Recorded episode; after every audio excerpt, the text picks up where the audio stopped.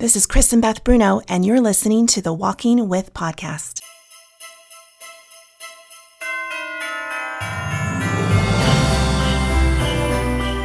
This is a podcast for those who walk with others, and this month, we want to walk with you through the disruption and anticipation of Advent, sharing our personal reflections on the four themes of the season.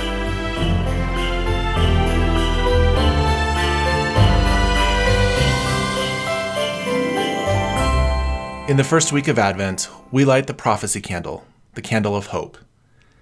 Isaiah 9:2, the people who walked in darkness have seen a great light. Those who dwelt in the land of deep darkness, on them has light shone.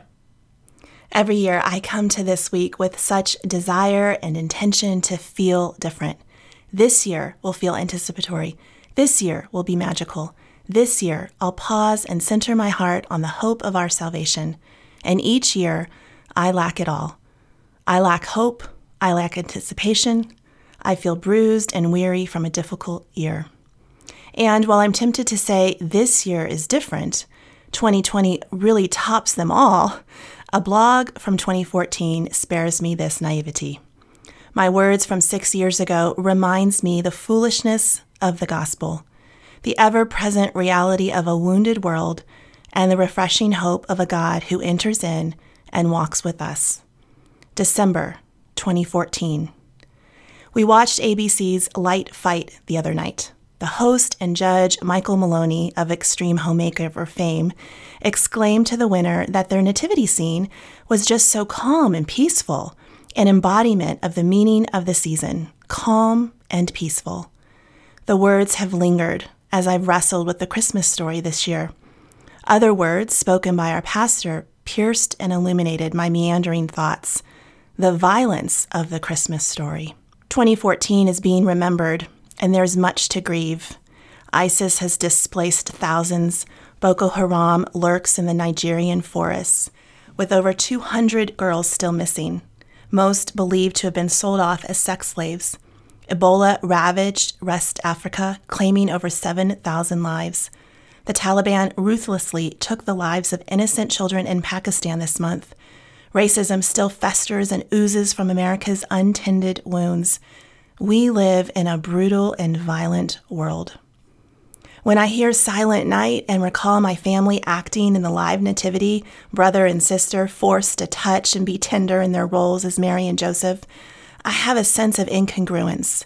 How to make sense of calm and peaceful in a violent world without feeling foolish, because the gospel is foolish. But I've been thinking, was it calm, peaceful? Israel was an occupied territory, a military state. The census was a thoughtless and vicious ruling, forcing families to divide and traverse treacherous terrain. Would the travelers have been met with welcoming parties along the way, or harassment, bribes, and racist comments? How long did it take Mary and Joseph to make their way from Nazareth to Bethlehem, on complete opposite ends of the country? They arrived to an overcrowded town, and were the townspeople generous and prepared for such an influx of internally displaced persons? Is any town? Shame engulfed the Savior's birth, among animals and with a man to deliver, not the community of women who attend to the mother, hold her up, wipe her brow, coach her through each contraction, guide the baby's head as they had done for each other for centuries. A carpenter's hands caught baby Jesus.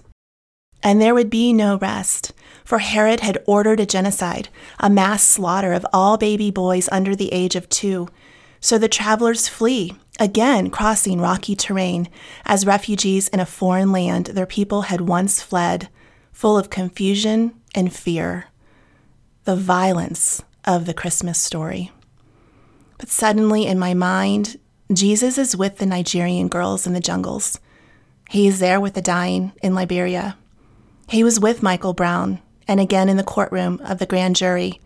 He is crouched beneath desks with terrified Pakistani children and gathering potatoes with Iraqi refugee kids who should be in school.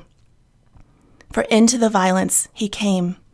Into humanity, the mess that we are, he came to proclaim another way, to herald peace in a war-torn world, to gather a people who has been displaced, to heal the sick and bring rest to the weary.